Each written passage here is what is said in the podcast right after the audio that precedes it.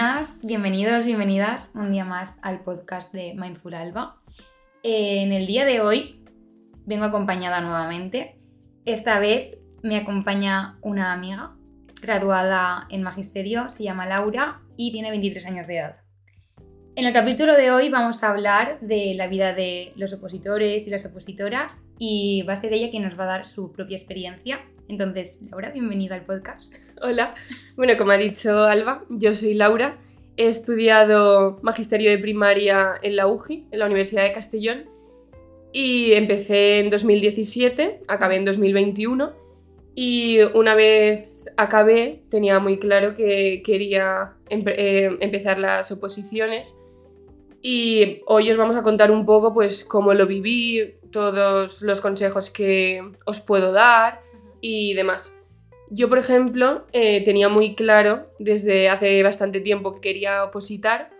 Lo que pasa es que hasta que no llegué a cuarto de carrera, pues no, no me lo planteé como tal y fue como un proceso bastante duro de decidir porque sabía que es un proceso complicado y que encima requiere muchos sacrificios, como por ejemplo quitarte parte de la vida social, pero lo decidí hacer, al final me ha ido muy bien, pero bueno, os quiero contar un poco pues eh, todo el camino que yo he recorrido. Claro, es que el, camino es largo y al final yo creo que también la experiencia de cada persona va a ser diferente, ¿no? Exacto. Y depende mucho de cómo tú te lo tomes, la situación en la que te encuentres psicológicamente, ¿no? Cómo lo afrontas. Y además, em, el tema de opositar, por ejemplo, yo creo que es común en todas las carreras. Por ejemplo, en medicina sí que sé que en el último año ya empiezan a prepararse la oposición para el MIR. ¿En magisterio esto ocurre también? Sí, o sea, en magisterio lo normal es... Eh, hay gente que se lo prepara en un año, a mí un año me parece muy poco, pero la gente se lo saca. Y también lo normal es empezar a prepararlo pues en cuarto de carrera o así. Durante el último año, claro. Sí, también depende un poco eh, cuando salen las oposiciones. Pero en mi caso, por ejemplo, yo empecé en cuarto de carrera y las oposiciones salieron pues eh, en 2000, si yo empecé en septiembre de 2020, las oposiciones salieron en junio de 2022.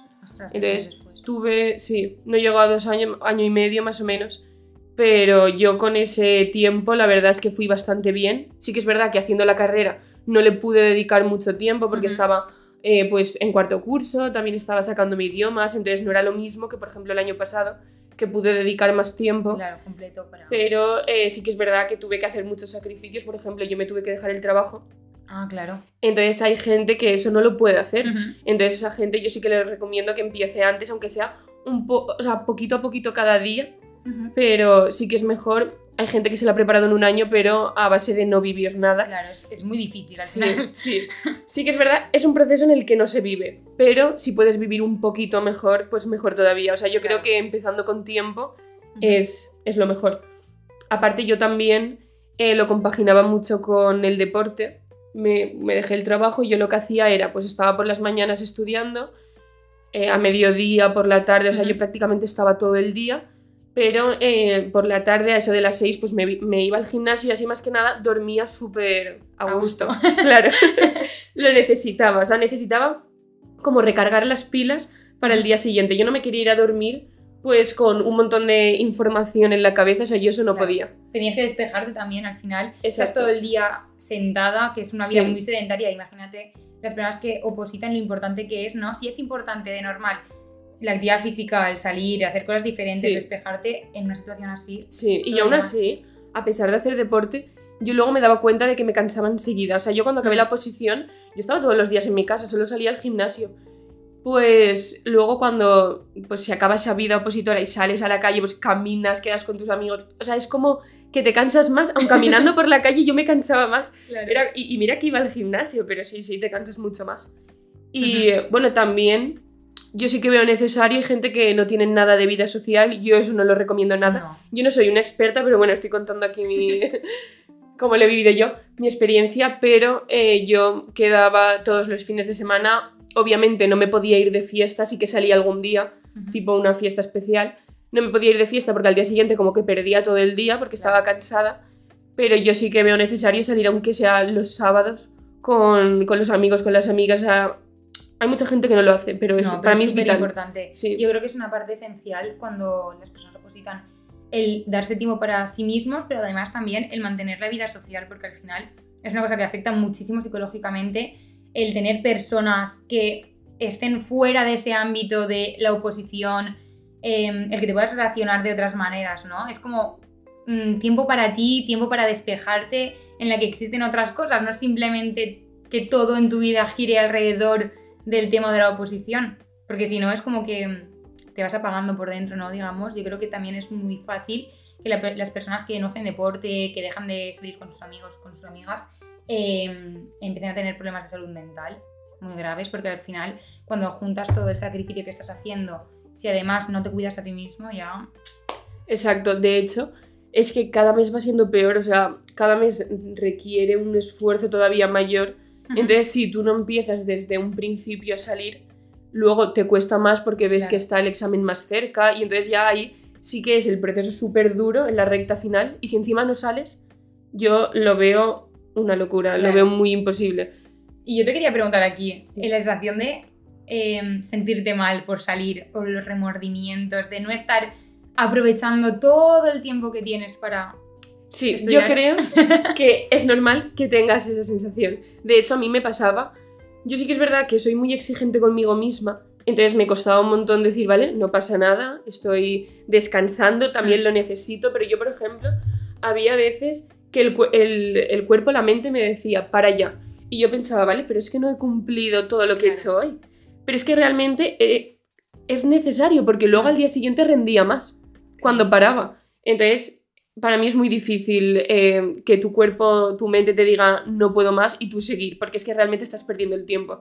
Entonces, sí que es verdad que al principio tienes más, más remordimientos, pero luego pues te vas acostumbrando y, es que es necesario, porque es que si no te crea una ansiedad que, que no, o sea, yo por ejemplo salía, yo salía todos los fines de semana, pero por ejemplo llegó abril yo ya estaba muy saturada en abril. Llegando a la recta final. Sí, era la recta final. Y yo, obviamente este es mi caso porque yo me preparé con tiempo. Eh, no es que lo recomiende, pero yo, por ejemplo, en Pascua tuve que hacer una salida de tres días.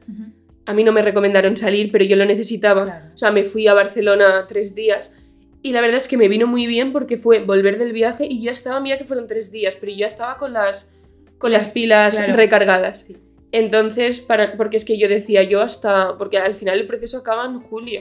Entonces yo decía, yo hasta julio sí no puedo, porque yo estudiaba un montón de horas al día. Yo hay días que he llegado a estudiar 12 horas.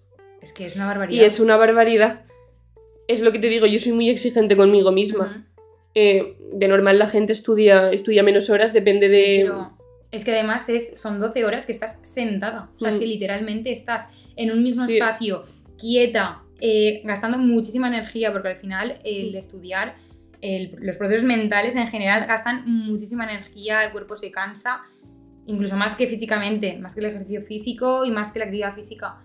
Entonces, em, lo que te estaba diciendo antes del tema de los remordimientos, el sentirte mal cuando estás disfrutando de otras cosas sabiendo que tendrías que estar estudiando. Yo creo que es súper importante, ¿no? Para las personas que se sacan una oposición, el trabajarse esto en primer lugar, el decir, vale, este es mi tiempo de estudio, pero tengo que también tener tiempo libre para poder cuidarme a mí mismo, porque en cuanto yo me cuido a mí misma, voy a poder rendir mejor. Y que al final ese es el objetivo que tienes, ¿no? El poder estudiar cuando tienes que estudiar y el poder disfrutar de tu tiempo libre cuando no tienes que estudiar. Exacto. Encontrar el balance entre las dos cosas. Y además, como, como yo era tan exigente y me costaba mucho ver eso, hmm. que al final me he dado cuenta que hice bien en descansar también, yo lo que hice fue que cuando yo estaba bien, que era pues septiembre antes de empezar, eh, pues quedaban unos meses para, pues quedarían nueve meses para la posición, yo lo que hice fue empezar a ir al psicólogo, yo iba a la psicóloga que llevo yendo desde hace más tiempo,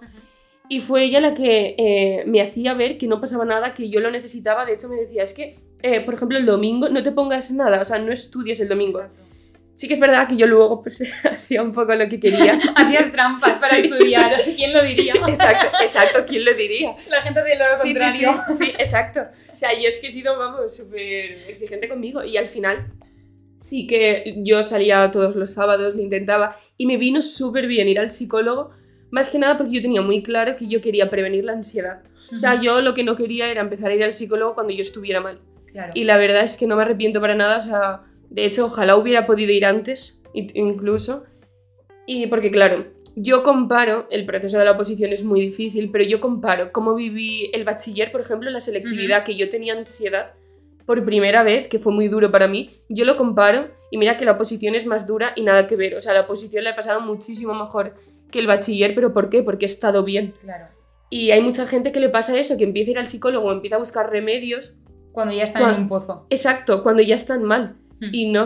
O sea, sí que es verdad que pues, me voy un poco por las ramas el tema pues, de, de los psicólogos que tendrían que, que haber más y tal. Eso ya es otra historia que me, me pone bastante nerviosa. Pero eh, aunque ya no sea un psicólogo, buscar la ayuda en, en tus amigos, en tu familia. O Gente sea, que te pueda recomendar, que pueda Exacto. tener una visión externa, ¿no? De, sí. de la situación. Exacto. O yo, por ejemplo, lo que hacía mucho para como para verme reflejada en otras personas era seguir a muchas opo-influencers. Ay, sí. Qué tema más interesante este. Sí, la verdad es que Yo creo que sí. es algo como muy recurrente en todas las personas que opositan, sobre todo, yo creo que en las chicas. Tenemos como Mm. esa, esa búsqueda, ¿no? De otras personas que estén en la misma situación, con la que nos podamos sentir identificadas, de compartir cosas que a lo mejor tus amigos cercanos ya están hasta las narices, realmente, de que les hables siempre de lo mismo, de tener que aguantar los mismos temas. Y el tener personas que están en tu misma situación y que no se cansan de que les hables de ese tema porque eh, están viviendo lo mismo y también necesitan compartirlo con alguien, es como, qué guay, ¿no? El conexiones nuevas de gente que no conoces. Exacto, es que encima, por ejemplo, yo había días pues que no cumplía con lo que tenía que hacer y yo me sentía mal y cuando eh, me ponía en el perfil de, de una influencer y ya contaba lo mismo, pues hoy he estado mal, porque claro, también muestran los Mm. días que están mal, los días que están bien y claro, te sientes reflejada y piensas, vale, es que no soy a la, la única persona a la que le pasa, todos estamos en el mismo proceso, es una montaña rusa de emociones y al final todos, sentís lo todos sentimos lo mismo. Y entonces es como que te ves acompañado, o sea, en, en el proceso. Además, eh, yo a las influencers que seguía, pues me respondían, hablábamos de un montón de cosas, hacían cajitas de preguntas y le- les podías preguntar pues cualquier duda que tenías, ya no de, de la oposición en sí, sino el cómo lo vivían. Entonces, el verte reflejado era, para mí era súper importante. Y sobre todo dar con la opo influencer necesaria, porque sí que hay cuentas pues que te intentan vender un poco pues cursos que hacen y tal, que también están muy bien, pero yo lo que buscaba era pues gente que simplemente compartía Gente real, claro, exacto, no, no gente que te ofreciera unos servicios, sino gente con la Mm. que pu- pudieras hablar, gente como tú. exacto, gente que compartía su día a día Hmm. Y entonces yo pues me daba cuenta de que era igual que el mío. O sea, Claro. no, no estaba sola en esto. Entonces yo eso sí que lo recomiendo cuando se empieza una oposición, buscar gente. O por ejemplo yo tenía una opocompi, una, Ay, una compañera, sí, una compañera que venía conmigo a la carrera, entonces también pues quedábamos, estudiábamos juntas y tal. Yo sí que es verdad que soy muy solitaria para estudiar, Mm. pero todo lo que era práctico quedábamos y también nos venía muy bien, la verdad. Claro. Mira, el otro día me comentabas algo que a mí me encantó, ¿vale? Que era que me dijeras que tenías ganas de estudiar, que tú a lo mejor salías a hacer otras cosas y realmente te salía, te nacía a ti de dentro el llegar a casa y ponerte a estudiar porque lo hacías con ilusión. Sí, Qué eso- importante es esto, el estudiar por elección, una oposición, y no hacerlo por obligación. Sí, esto la verdad es que no me había pasado nunca, porque yo, claro, estaba acostumbrada a estudiar cosas pues que no me llamaran la atención o que simplemente había que estudiarlo porque tocaba. Porque tocaba. Pero claro, la oposición es algo que eliges tú y lo eliges porque más que nada pensando en el fin. Yo, por ejemplo, me levantaba todos los días y yo tenía muchas ganas de levantarme, luego obviamente conforme pasa el día pues te vas cansando más y tal. Claro. Pero yo tenía ganas de levantarme, de decir, vale, es que estoy estudiando porque al final voy a ser maestra. Da igual ya que me, que me saque la plaza, porque al final acabas estando interina en algún momento, aunque sean año- años, tardan, lo que sea, y te llaman. Entonces yo decía, vale, es que estoy estudiando para ser maestra. Es algo... Yo sí que es verdad que tengo mucha vocación. Yo cuando era pequeña, pues todos mis juguetes eran de, de maestras, tenía una pizarra, ponía todos mis, mis juguetes dándole clase, daba- le daba clase a mi abuelo. Entonces, claro, es como que yo decía, vale, el examen lo tengo en junio, pero es que lo llevo soñando toda la vida y estoy súper, o sea, estoy a nada de, conseguirlo, exacto. Es lo que llevo luchando toda la vida, entonces a mí me daban muchísimas ganas de estudiar y decía, es que hoy a por todas, pues así, todos los días. Claro, y qué importante que no sea un simple objetivo el conseguir esa plaza, sino que sea realmente algo que tú deseas y que es como algo que te va a hacer sentir bien contigo mismo. Porque ahí es lo que me estabas diciendo, que hay personas que a lo mejor se meten en la oposición porque es lo que toca, ¿no? Cuando eres maestro, pero no tienen tampoco esa vocación quizás, o es como que a lo mejor se plantearían otras opciones, pero como todo el mundo se prepara una oposición y todo el mundo aspira a tener una plaza fija, ¿no? De alguna manera, eso ya eh, más adelante, pero al menos tener una plaza, es como, pues bueno, ¿qué voy a hacer si no, no? He hecho, Exacto. he hecho magisterio, ¿Qué, ¿qué opciones tengo si no? Exacto, hay mucha gente que se compara un poco con su promoción, con la gente que ha ido a su clase y tal. En mi caso, pues hemos opositado la mayoría. Entonces yo sí que conozco gente que opositó un poco como por presión social de decir es lo que tengo que hacer y luego llegó al proceso, hay gente que lo acabó y gente que no, pero lo vio muy complicado a nivel mental y yo creo, es lo mismo que el doctorado, yo creo que es algo que te tiene que nacer a ti, no tienes que pensar, es el, eh, uy, lo tengo que hacer porque ya tengo una edad o porque lo está Claro. haciendo todo el mundo, no, o sea, te tienes que ver muy preparado para hacerlo. Claro, y sobre todo en magisterio yo creo que también es por la estabilidad que te da el puesto de trabajo, ¿no? Mm, Yo, eh, algo que a mí me saca mucho de mis casillas y que odio, antes quizás no ponía tanto interés en estos temas, pero ahora es como, me da mucha rabia la gente que se mete a magisterio porque consideran que es una carrera fácil y quieren tener una carrera y no se meten por vocación. A ver, quiero decir, no hace falta tener una super vocación, pero sí que sea algo que tú deseas. Quiero decir, que quieras mejorar el sistema educativo o que quieras mejorar la vida de esos nenes y esas nenas que están en el cole y al final son personas que se van a desarrollar en gran parte gracias a ti. Entonces, el tener esa vocación real me parece esencial y súper importante. Sí, a mí, mira, este tema también me pone muy nerviosa, pero es que luego la gente cuando llegan las prácticas se da cuenta. O sea, hay mucha gente que dice es muy fácil, pero es en plan ponte tú delante de una clase. Entonces, claro, cuando llegan las prácticas se dan cuenta, hay mucha gente que se deja la carrera. Y yo creo que al final a todo el mundo le pasa factura. Así que me da mucha rabia la gente pues que, vale, no le gustan las prácticas y continúa. Y luego llega a una clase, empieza a ser profesor porque yo qué sé, porque el sueldo está bien, porque es fácil llegar, lo que sea. Y, y no me parece bien porque está, o sea, estás jugando con el Sí, futuro de la exacto. población. Sí. ¿Sabes? Y con el desarrollo de esos niños, es que ya no es solo el futuro de Sí, sí. cuánto aprendan, Mm. sino todos los valores que les puedas enseñar, porque al final eso Claro. también se aprende en el colegio. El tipo de profesor que tú seas, el- bueno, el tipo de maestro, ¿no? En este caso, es importantísimo, esencial, crucial, ¿sabes? El, un profesor, o sea, un maestro, perdón, es que tengo mucha manía de decir profesor, pero no, hay que equivocarse, sois maestros. Sí, sí, exacto, no es lo. Entonces, eh, el que esa persona realmente sienta esa empatía con, con los nenes, con las nenas, de querer que se desarrollen bien, querer que aprendan, que, sean que tengan autocrítica, que se desarrollen como personas humanas de bien, por así decirlo, ¿sabes? Que, jolín, Sí. que- qué importante es y qué poco valor le dan a algunas personas en ese sentido. Es como, no, yo vengo aquí a enseñarles cuatro cosas, a que me hagan caso y luego me voy a mi casa y los niños se quedan ahí. Así es, pero es que encima, o sea, hay mucha gente que se piensa, pues les doy clase y me voy. No, es que hay que saber de resolución de conflictos, un montón. Sí, De emoción, de emociones. Mm. O sea, hay que saber llevar a los niños, hay que saber comprenderles, escucharles. Eso no todo el mundo lo sabe hacer. Hay gente que, que ni sabe, pero es que ni quiere. Claro. O sea, hay gente Pues- pues, que va porque sí. Porque... es la diferencia. para Una persona que tiene vocación y una persona que se lo ha sacado por, por trabajar. Así es. Luego sí que es verdad que hay personas pues, que no tienen vocación desde un primer momento, pero luego se dan cuenta que les gusta, se esfuerzan y les sale. Y les sale bien. Sí, y les sale bien. Pero hay muchísima gente de todo lo contrario. Claro. Es que es eso, el ser un buen maestro, una buena maestra o ser pésimo es como la diferencia. De Sí. luego tus... Es que claro, me hace mucha gracia porque es como tus niños, tus niñas, ¿no? En el Sí, cole. sí, sí. Se les coge muchísimo cariño, les ves desarrollarse durante los años, es como te tienen como referencia, o sea, tienen a sus padres, a sus madres y luego te tienen a ti. Sí. Eres como, obviamente, al, al resto de familiares, pero es un aspecto que es como ocupas su, un tercio de su vida Sí. durante Hombre, es muchos que años. estás casi todo el día con ellos. Es que al final hay veces que estás más rato tú con ellos que los propios que la- las propias familias.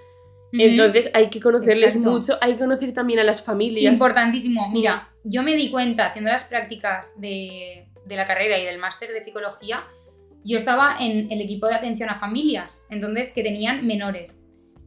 Entonces nosotros hacíamos coordinaciones con los colegios y es que en los colegios se dan cuenta de muchísimas cosas que a lo mejor en casa no se dan cuenta, Mm. ¿sabes? Entonces la conexión esta que tiene que haber entre las escuelas y las familias, eh, esencial. Pues mira, Por favor, me dio mucha rabia el otro día ver el vídeo, me dio mucha vergüenza, más Sí, que rabia. sé el, lo que el vas a vídeo de Pilar Rubio. por favor. Lo iba a decir. ¡Qué vergüenza!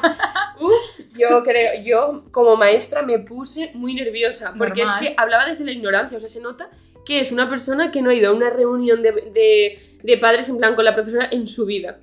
O sea, pero es que realmente es que no funciona así, o sea, las reuniones a principio de curso, me da igual que, haya, que el niño o la niña haya hecho un examen o no, eso no importa, para mí el examen es lo de menos. Es lo de menos. es el hecho de decir, es que, es que da risa, es el hecho de decir, ¿vale? Es que yo quiero reunirme contigo a principio de curso por saber cómo es el entorno familiar, por saber si tu niño tiene alguna necesidad. Exacto. Es que hay muchas cosas tiene de las que manías, hablar. cosas que tú Sí. desde fuera a lo mejor no entiendes, pero es que ese niño tiene esa manera de funcionar y tú, pues, si te puedes ahorrar el estar tres meses observándolo porque te lo dicen en casa, que mira, es que se va a actuar en estas situaciones de esta manera.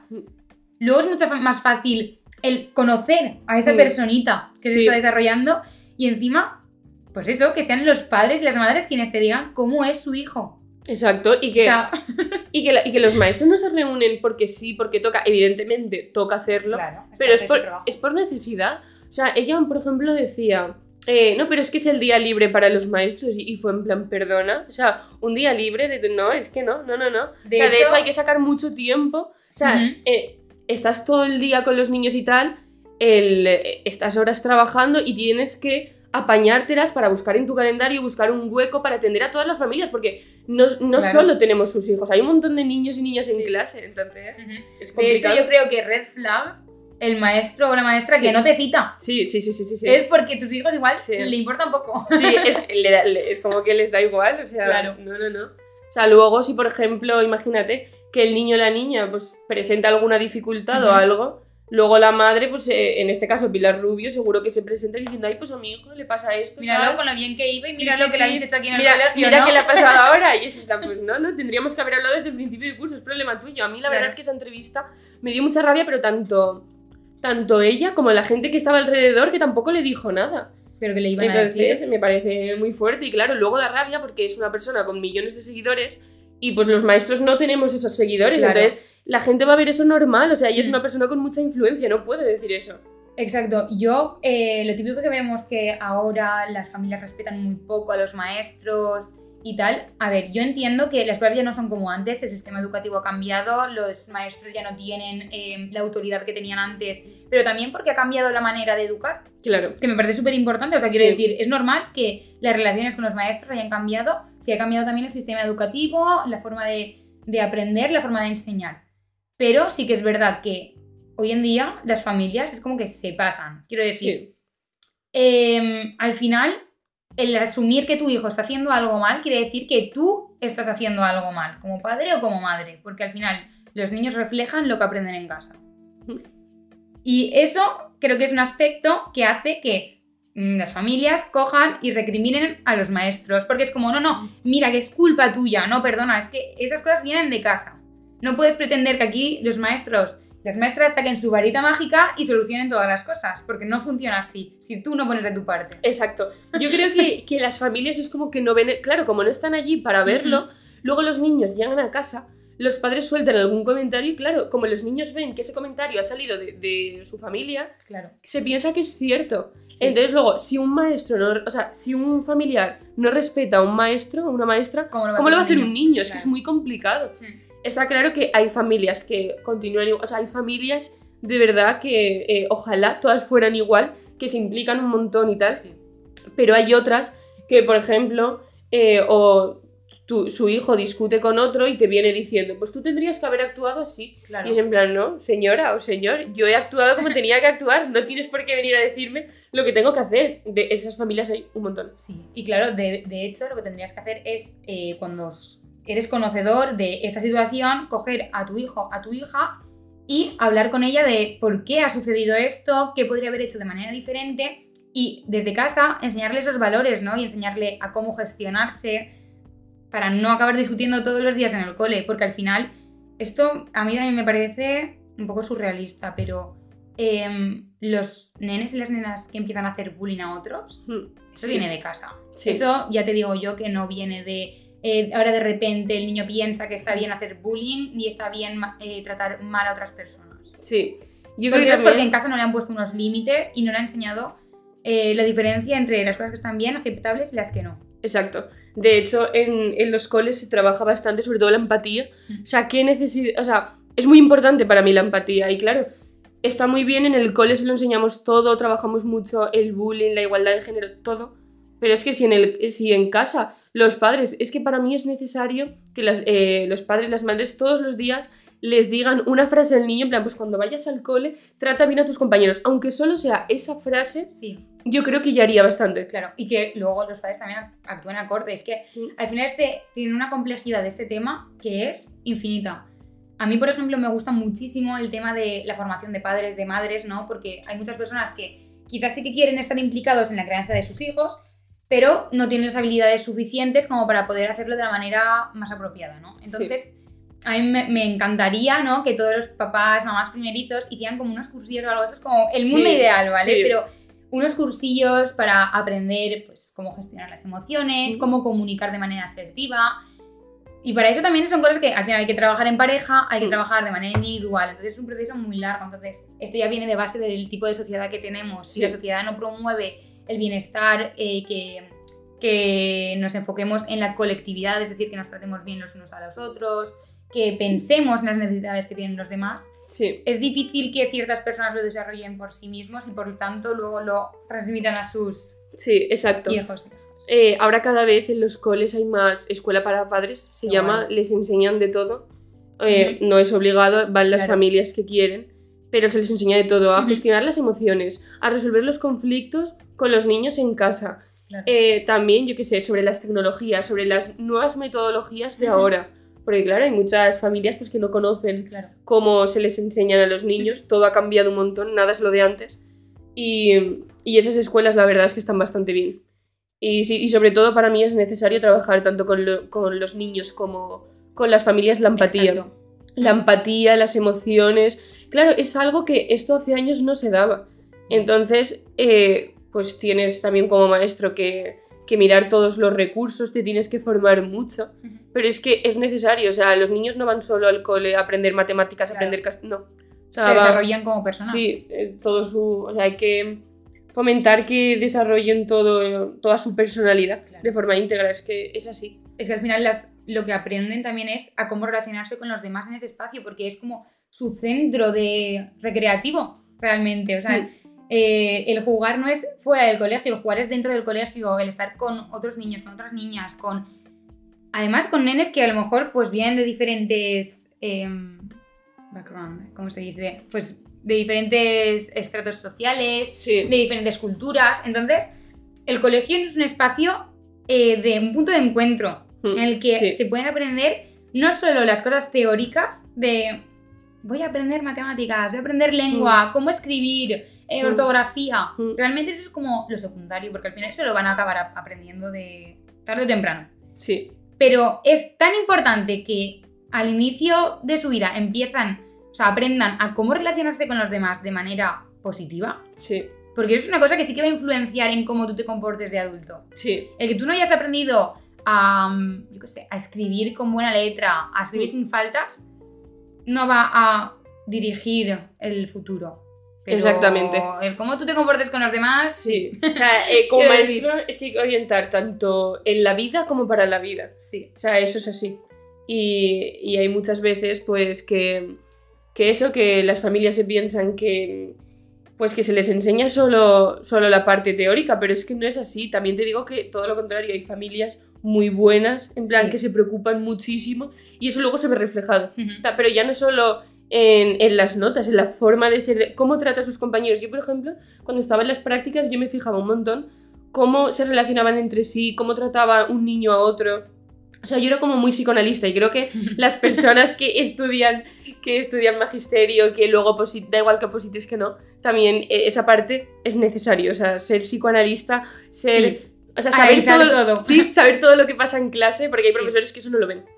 Claro, es, es algo que yo me sorprendo, ¿no? De cómo tú no, como maestro, no has visto que estaba dándose esta situación, por ejemplo, de bullying. Si es que los ves, o sea, en clase ves lo que está pasando, o sea, tú decides no verlo. Hmm. Es que hay mucha gente que dice, hay muchos maestros y maestras que dicen, es cosa de niños, y no. O sea, esto luego eh, cada vez se va haciendo peor cuando llegan al instituto todavía peor y es como una forma de frenarlo. O sea, esto tiene que empezar desde infantil. Es como permitir ciertos comportamientos que no se tendrían que, dar. Al final, yo creo que eh, hay cosas que no se pueden evitar, que al final conflictos entre iguales siempre va a haber. Sí. Pero de eso a que sean conflictos crónicos y ya que se conviertan en bullying, esas mm. son cosas muy diferentes. Una cosa es un conflicto puntual que tú, pues, como maestro, como referencia, pues les dices, mira, pues esto vamos a solucionarlo de esta manera. Mm. Yo sé que ahora en muchos coles sí que hay un equipo de mediación. En los coles no lo sé, al menos en institutos sí que los hay. Es que en los coles, eh, sobre todo lo, que se hace es como el maestro mediador. Muy bien. Y luego también pues están, o sea, hay como muchos profesionales dentro, dentro del centro y sí que se hace, lo que has dicho sí que se hace. De hecho, hay muchas veces pues que, que los niños tienen que ir, o sea, pero tanto eh, la persona que hace bullying como todas las personas, los, los observadores pasivos. O sea, eso también es muy importante. claro. Sí, sí, eso está en muchos, en muchos coles también. Sí, yo de hecho estuve en un cole que, mm, bueno, cuando hice las prácticas en, en la carrera, o sea, hace ya años, estuve en un cole que en la asignatura, no sé si era una hora que tenían semanal para hacer esto o un par de horas, pero en las que la psicóloga del cole creo que era y la maestra se juntaban con la clase y hacían una sesión como por ejemplo de educación emocional, etc. Entonces, leían casos, por ejemplo, de ejemplos. Em, pues Pepito le ha dicho a Juan que es tonto y le ha hecho sentir mal. Eh, Juan le ha pegado en respuesta. Pues, eh, ¿qué está pasando aquí? Pues el, que ellos identificaran las emociones que estaban pasando en cada momento.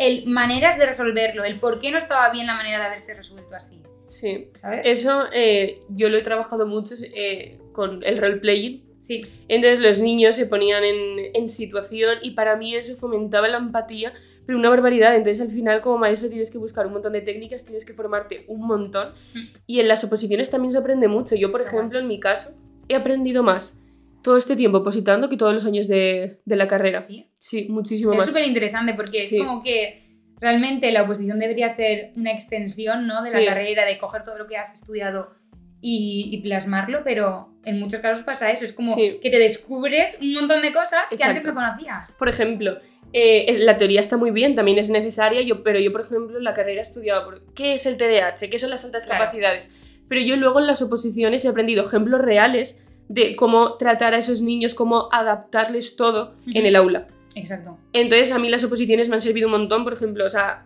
en las opos hay tres partes, ¿no? Está el tema, está el caso práctico y está la programación. No sé cómo serán las siguientes oposiciones porque muchas veces cambia, pero para mí el caso práctico y la, y la programación fue lo que más me lo que más de lo que más he aprendido. Claro, porque es como lo tangible, lo que ya puedes poner en marcha, en la realidad, en la vida real, no simplemente estoy aprendiendo un concepto que se queda en el aire y ya está que puedo recurrir a leer la definición en cualquier momento cojo un libro y me lo leo, sino que, sí, sí, mira, mira, bájate que esta es la vida real, ¿sabes? Encima es que, eh, así es, pero es que encima tú demuestras, o sea, por estudiarte el temario, vale, pues hay mucha gente que tiene más capacidad de, de, memorizar y todo, pero cuando, o sea, en el caso práctico es donde se demuestra si tú eres buen maestro o no.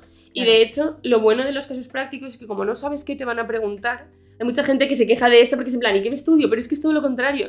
Es en plan, te, eh, te tienes que estudiar todas las necesidades educativas especiales que existen. Entonces, claro, luego cuando tú llegas al aula, dices, vale, es que esto ya lo he dado, es que ya sé cómo hacerlo. Está claro que te puede venir pues eh, un nene o una nena con alguna enfermedad rara que puede ser más complicado. Pero es que para mí de verdad que las oposiciones se aprende mucho, mucho, muchísimo. También tienes que poner de tu parte porque hay...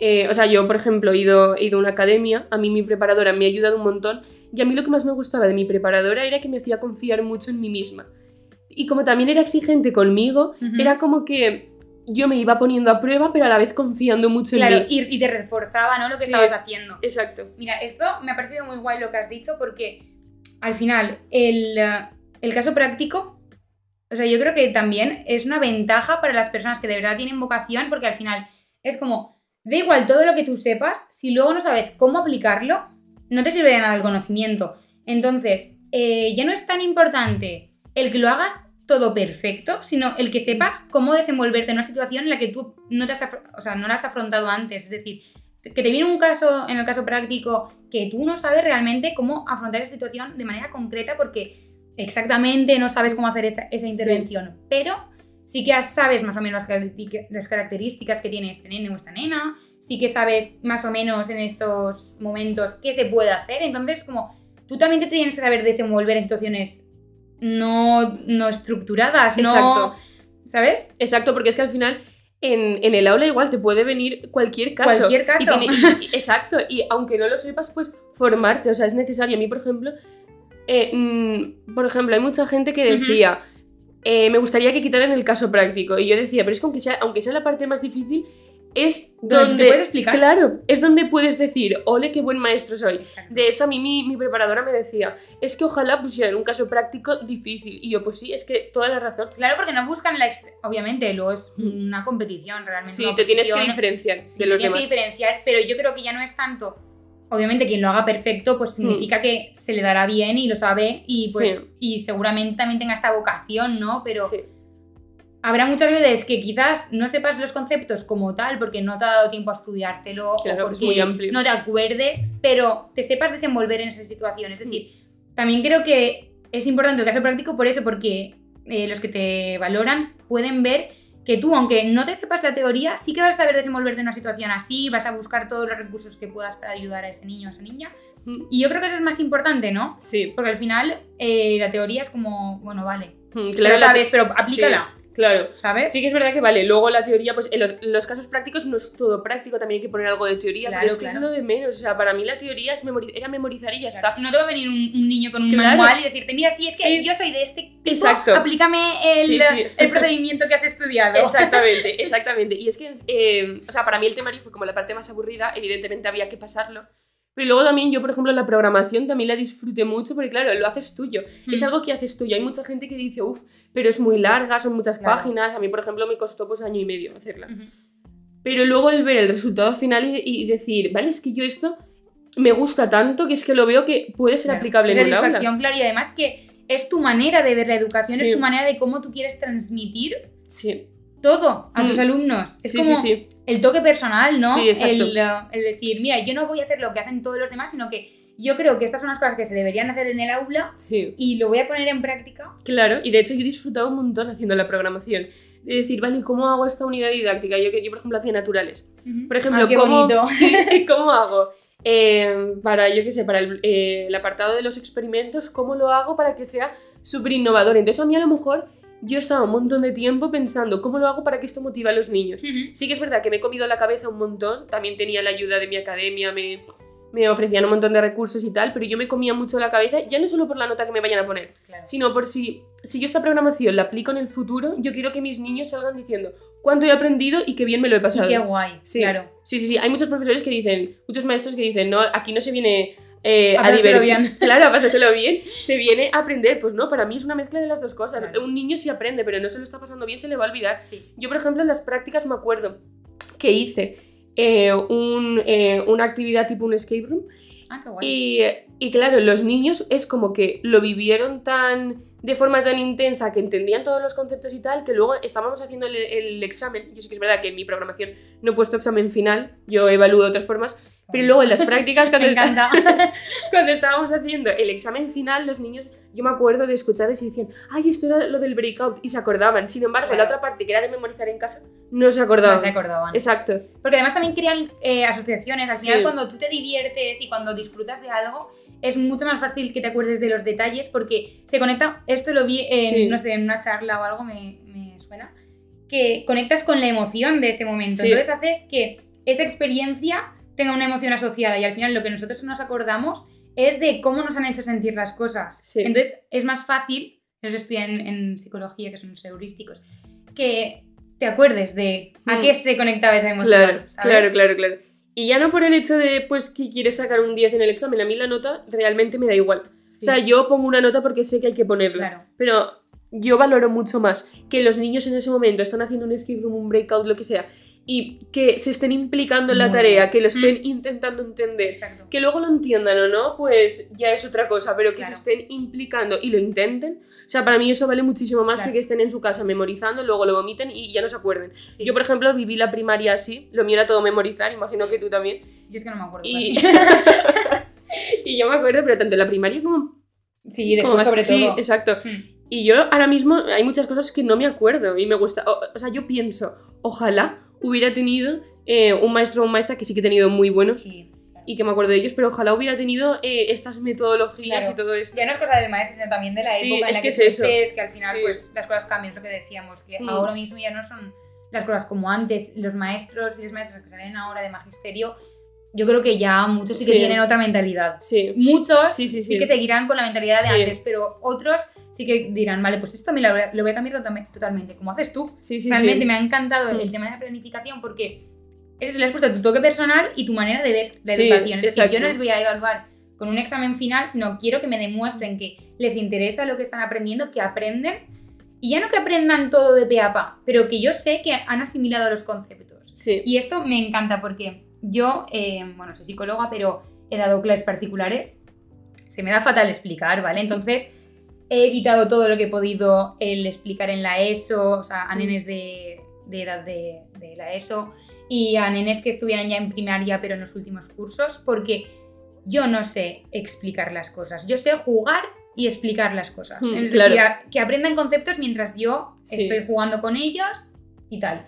Entonces yo cuando he hecho clases particulares, yo ya me he quedado en, voy a hacer clases de inglés, pero vamos a jugar. Yo no explico, Claro, yo juego Sí, y enseño vocabulario sí. y ya me aprenden escuchando. Sí, yo hombre, no sé explicar. Es que eso es, eso es el aprendizaje significativo. Eso es Claro. lo, que, lo que ahora eh, pues un tribunal de oposición quiere ver. Claro, eso es Monte- el Montessori realmente se enfoca en eso. Es que no sé la diferencia que hay entre Montessori o realmente. Sí, a ver, Montessori es todo lo contrario a la vieja escuela. Sí. Es lo que tú estás contando. Mm. Pero es que hay un montón de metodologías. Yo, por ejemplo, aplicaba mucho el aprendizaje cooperativo. A mí me gustaba Ah, mucho guay. que aprendieran juntos. Mm. Que, o que los niños que, que, eh, que más sabían, pues enseñar a los, a los que se, tenían más dificultades, pero que también los niños con dificultades Claro. pudieran enseñar a los, eh, a, pues a los que a lo mejor sacaban mejores notas, tenían más, eh, mejor rendimiento académico, pero en plan que aprendieran mutuamente. Ya, no, ya no solo los que más saben enseñarle a los que menos. Mm. O sea, eso a mí me parecía muy importante. Y luego también, ah, yo lo que quiero ser es una maestra que luego se acuerden de mí. Yo, por Claro. ejemplo, sí que eh, he tenido muy buenos profesores y maestros, tanto en la primaria como en la secundaria, en el bachiller, en la universidad también. Y decir, vale, es que, es que yo quiero este referente, o sea, yo Claro. quiero ser... Como eh, esta persona. Claro, yo, por ejemplo, de pequeña, eh, lo- ya te he dicho, lo mío es muy vocacional. Yo, por ejemplo, en segundo de primaria tuve una profesora que, o sea, a mí me encantaba todo y de hecho yo estaba sentada en clase, yo la miraba y yo decía, es que qué envidia, quiero estar ahí. Ay, sea, qué quiero- mona, Yo decía, yo decía, quiero ser ella. O sea, de verdad que lo mío viene desde que Qué yo era muy pequeña. Me encanta. Y yo, y yo ya no pensaba, quiero ser ella por ser maestra. Yo pensaba, es que me encanta cómo nos trata. O sea, me encanta cómo da las clases, todo, pero el trato que ella hacía, a- que ella tenía a sus alumnos y alumnas era como en plan, yo quiero ser este referente de mayor. Y mira que yo era pequeña, yo iba segundo de primaria, pues ya me di cuenta. Ay, qué bonito, me Sí, encanta. sí, sí, me encanta. Es que, fíjate, el cómo conectas ¿no? con la emoción. Es que te veo la Sí, carita ahí. sí, sí, que- sí. que Estoy súper emocionada. qué bonito, ¿no? El tener esa persona de referencia y decir, mira, es que han pasado 40 años, porque luego cuando eres más mayor te acuerdas también. Sí, Mi madre siempre me dice, ay, es que esta era mi maestra del cole. La quería un montón, era súper buena. exacto. Tú imagínate que 40 años después te sigas acordando de esa persona y digas, jolín, qué bien me hacía sentir, cuánto, ya no te acuerdas tanto de cuánto aprendiste, Claro. sino de lo bien que te trató. Sí, así es. Y es que, eh, por ejemplo, esa profesora, yo sé que ahora sigue, o sea, está en otro cole, pero sigue siendo maestra. Y yo muchas veces pienso, es que ojalá encontrármela para decirle, mira, es que gracias a ti. Estoy aquí. Sí, exacto. O sea, me encantaría. Y yo quiero que esa imagen es la que, la que le quiero dar a los, a los niños. O sea, me encantaría. Ya no, o sea. Eh, obviamente todos no van a querer ser maestros, pero en cualquier otra situación enseñarle cosas que, le van a, que les van a servir Claro. de por vida en cualquier situación de... es que tú les vas a enseñar vivan. también eso, cómo relacionarse, el cómo, Sí. el cómo ser, el decir, mira, es que hay personas que, que son fuera de mi familia y que quiero que sean mis referentes. Es Sí. decir, que los, los siento muy, muy adentro, ¿no? Y Sí, que me sí. siento muy conectada a ellos. Sí, y de hecho, con o sea, esta ilusión Mm. que te estoy diciendo, luego eh, le puedes gustar al tribunal, no le puedes gustar en unas oposiciones, porque al fin y al cabo son maestros, hay maestros de la vieja Sí. escuela, hay maestros pues con metodologías súper innovadoras, y le gustes o no, yo creo que está en, en llevar una programación que sea tuya. O sea, yo, por ejemplo, tenía muy claro que no iba a poner cosas, por muy bien que estuvieran, yo no iba a poner cosas que a mí no me gustaban. O sea, que yo veía como que no. ¿Sabes? Como que te forzaban a poner eso Sí, para que exacto. quedara bien, ¿no? Exacto. De decir, esto te lo van a valorar bien, Sí, ponlo. exacto. Yo no lo hice así. O sea, Claro. y bien, o sea, me, me fue bastante bien, pero también porque yo me creía mucho mi programación. Yo me creía, o sea, defendía tanto lo que yo hacía, se notaba que lo hacía porque me gustaba. Entonces yo creo que eso fue lo que al tribunal le gustó de mí. Ay, qué bien. Sí, sí, sí. Yo, sí. mira, por todo lo que me estás diciendo y por todo lo que estamos hablando, ojalá, si tengo hijos, ojalá tengan maestras como tú. Pues mira, para mí lo que me acabas de decir es el mayor halago que me puede decir alguien. Qué bonito, Sí. tía. Me encanta. Sí, sí. Y nada, yo quería, sí que quería decir una recomendación final. Bueno, aparte de, de seguir eh, a los influencers y tal que he Sí. comentado. Eso, vamos a hacer como unas Sí, conclusiones, Sí, ¿no? exacto. ¿Qué recomendaciones darías a las Em, personas que o pronto se vayan a sacar una oposición, sobre todo, pues en este caso de magisterio? Esto Sí. creo que se puede aplicar a todas las oposiciones. Sí, yo creo sí, que sí. hay Sí, esto ya que es son general. generales. Sí. Eh, para mí, la primera, hacerlo porque realmente quieres y te apetece y no porque es lo que toca. Importantísimo. Sí, eso es muy importante. También hacerlo, no tienes por qué opositar justo al acabar la carrera, tienes que hacerlo cuando tú pienses que estés preparado o preparada y cuando mentalmente estés bien. O sea, no lo hagas en alguna época que tengas ansiedad o lo que sea, porque es que vas a acabar muy mal, vas a acabar odiando las oposiciones y no es eso, no es ese plan. O claro, o al revés, mira, algo que me apuntaba Sí. antes que mm, digo, es que es mejor prevenir que curar. Sí, así es. Es decir, Sí, si tú sabes que estás mal, eh, por favor, acéptalo. mm, es normal, Tal cual. completamente normal, busca ayuda Mm, y trata de solucionarlo antes de enfrentarte a situaciones que todavía te van a hacer sentir peor. sí. Ya no digo un psicólogo, o sea, quien puede ir al Claro. psicólogo, ojalá, o sea, yo lo recomiendo.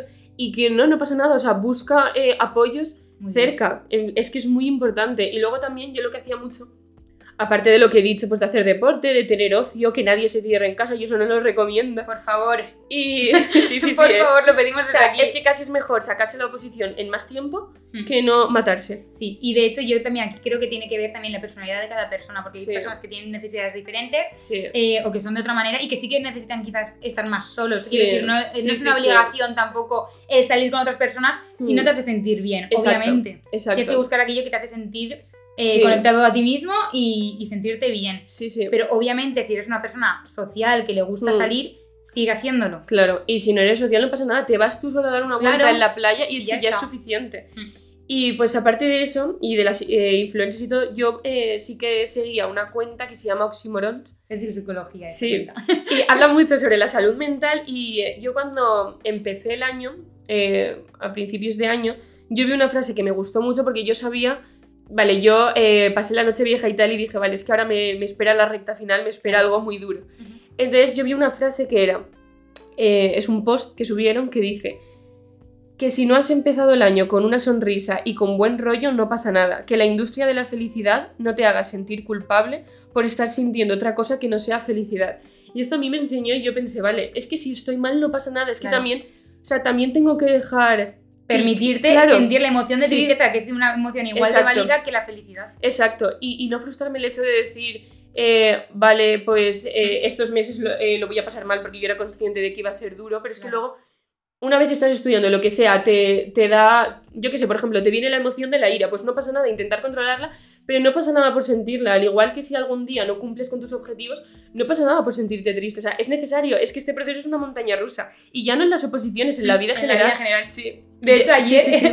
es que es, eh, parece que lo hayamos hecho aposta, pero es que anoche Sí. estaba leyendo un libro que también es sobre, bueno, es sobre relaciones, pero Sí. al final una cosa que, que decía una frase era que, eh, bueno, eh, lo, lo transformo un poco yo, ¿vale? Pero Mm. decían que el dolor es inevitable, Mm. las situaciones que te causen dolor, pero el sufrimiento sí que es evitable. Sí. Es decir, Sí, sí. depende de cómo tú lo afrontes y cómo tú eh, lo enfoques, pues el dolor no lo vas a poder evitar porque pues, tienes que estudiar, es Sí. una situación difícil, pero sí que puedes evitar el sufrimiento que te puede causar ese dolor, ¿no? Hombre, es que hay veces que es mucho peor lo que tú dices que la propia situación en sí. Exacto, Es como lo afronta cada uno. claro. Es difícil, a mí me cuesta mucho Mm. eh, gestionar mis emociones, mucho, mucho, mucho.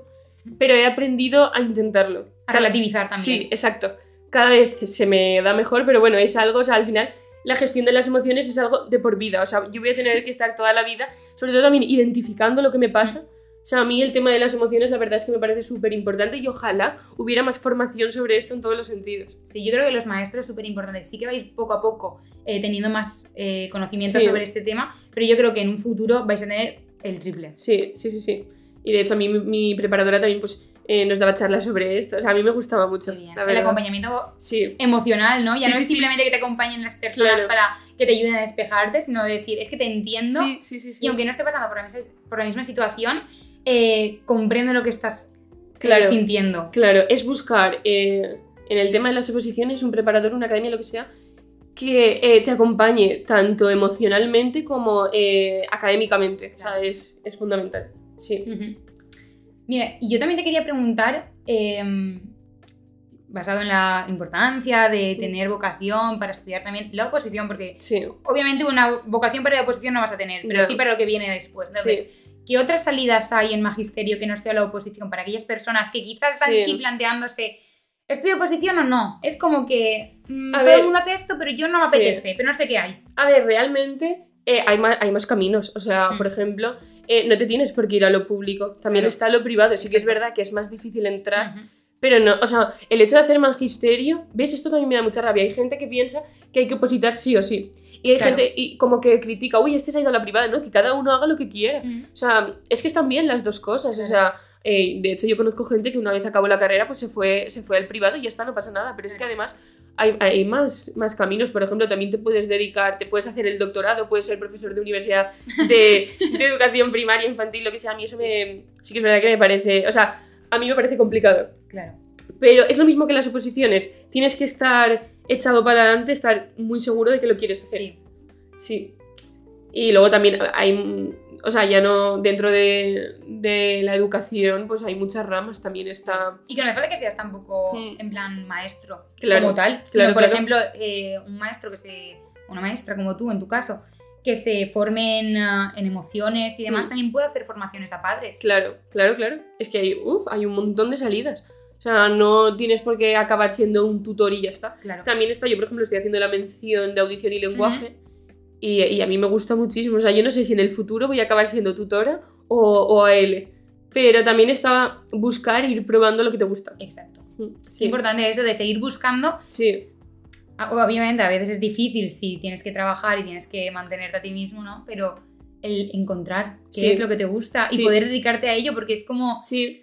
Hay veces que Mm. piensas, vale, esto es lo mío. Sí. Y luego realmente encuentras otra cosa. Sí. O sea, es que la vida en plan da muchas vueltas. Yo no sé, por ejemplo, mi sueño siempre ha sido ser tutora. Yo no sé si en un futuro voy a, voy a ejercer Claro. de tutora o de AL o de cualquier otra cosa, no lo sé. Claro. Porque igual tienes experiencia de otra cosa y dices, ostras, Sí, ostras. Sí. El darte cuenta ese momento, tal ¿no? cual. Sí, exacto. Mm. Así que nada, yo que eh, lo que recomiendo es todo lo que he dicho y que cada uno haga eh, las cosas cuando realmente siente que las tiene que hacer, no por presión de su social. No, no, eso no. Exacto. Pues mira, a mí me ha encantado todo lo que me has contado. Sí, a mí también. Me ha gustado mucho co- tanto contar todo lo que yo he vivido, que tú eh, me des feedback, me cuentes también tus experiencias y sobre todo que con este podcast poder ayudar a otra Exacto. gente que Yo está- creo que Sí. mucha gente se va a sentir identificada y les va a servir Sí. mucho lo que hayas podido decir.